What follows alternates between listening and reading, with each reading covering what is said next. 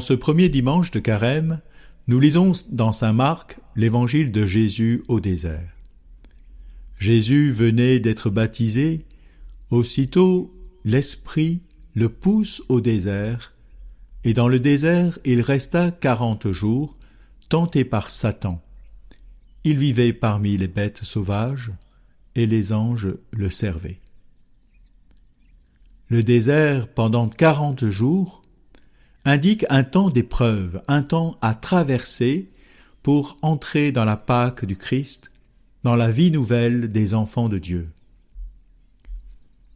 À peine baptisé, ayant reçu l'attestation du Père, Tu es mon Fils bien-aimé, Jésus est poussé par l'Esprit Saint au désert pour être tenté. Bien sûr, Satan ne peut rien contre Jésus. Mais si Jésus accepte cette tentation, c'est pour cette humanité dans laquelle il est plongé qu'il accepte le combat, afin de vaincre le diable, le tentateur des origines, lui qui a fait chuter l'homme dans le péché et dans la mort. Nous sommes entrés dans le temps du carême, temps d'épreuves et de combats spirituels depuis le mercredi décembre. Nous avons commencé ce temps par une journée de jeûne et de prière pour nous revêtir de la force du Christ et vivre de son esprit, l'Esprit Saint, et de toute parole qu'il nous donne de la part du Père. Comme Jésus, l'Esprit Saint ne veut pas nous ménager une route paisible et aisée vers Pâques, mais il conduit au désert, un lieu aride, sans eau et sans nourriture, sans confort, ni aucune protection humaine.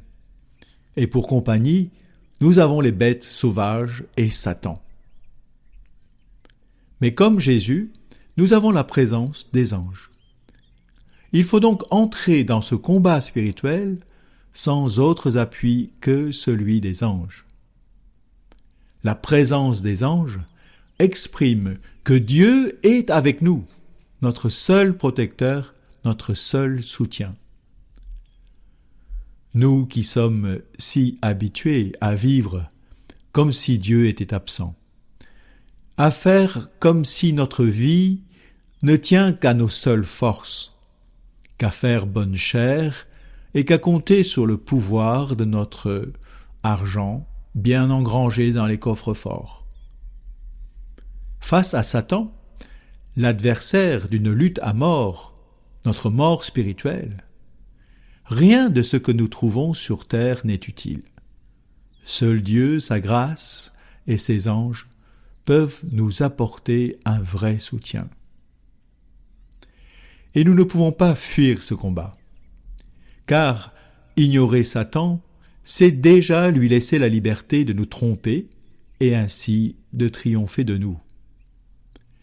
L'ignorer, c'est ignorer qu'il y a un mal qui dépasse notre pouvoir, et qu'il y a un choix que nous devons faire entre le bien et le mal dont la limite est rendue confuse par ce diable père du mensonge.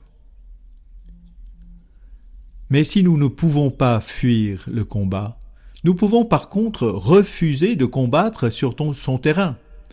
Et son terrain, c'est la tentation. Il nous faut donc fuir les occasions, les lieux de tentation. Et pour chacun d'entre nous, ces lieux, ces occasions sont différentes. Alors, il nous faut exactement demander ce que nous demandons dans la prière du Notre Père. Ne nous laisse pas entrer en tentation.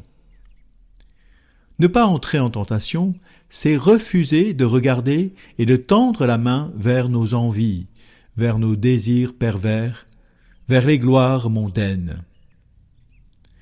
Et pour résister à la tentation, trois œuvres à accomplir pendant le carême. La prière, le partage et le jeûne. Nous devons regarder vers Dieu par la contemplation et l'adoration, et chercher la justice du royaume par le partage et la miséricorde envers les plus pauvres. Enfin acquérir une juste maîtrise de nos appétits par le jeûne et les privations. Voilà les moyens concrets et simples que les anges nous apportent. Eux qui sont toujours en présence de Dieu, tout en étant auprès de nous, ils nous enseignent l'adoration véritable. Eux qui sont envoyés auprès de ceux qui souffrent, comme euh, Raphaël auprès de Tobie, pour les réconforter et leur apporter la grâce divine, nous apprennent aussi à accepter d'être un ange, un envoyé auprès de nos frères et sœurs en souffrance dans le monde. Enfin, eux qui sont envoyés auprès de nous comme nos anges gardiens, pour nous rappeler que nous sommes aussi des êtres spirituels, ayant besoin plus qu'une nourriture pour le corps, une nourriture pour notre âme. Cette nourriture, c'est la parole de Dieu pour nourrir nos âmes. Il nous enseigne comment vivre plus docilement sous la conduite de l'Esprit.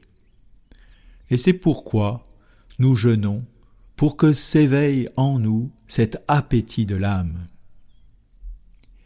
Frères et sœurs, notre marche des quarante jours vers Pâques est ainsi une école de joie et de liberté, de vraie joie, parce que nous serons plus libres de nos esclavages, qui nous rend tristes d'être loin de notre cœur profond, loin de nos frères et loin de Dieu. Et puisque le Christ est sorti vainqueur de ce temps d'épreuve, en lui et avec l'Esprit Saint, ne doutons pas de notre propre victoire, de notre capacité à vaincre l'adversaire. Seigneur Jésus, merci d'être avec nous par tes anges pendant tout ce temps de carême. Revêt-nous de ta force et mets en nos cœurs ton amour pour le Père et pour nos frères. Ainsi avec toi et ton esprit, nous remporterons la victoire. Amen. Oui, je crois.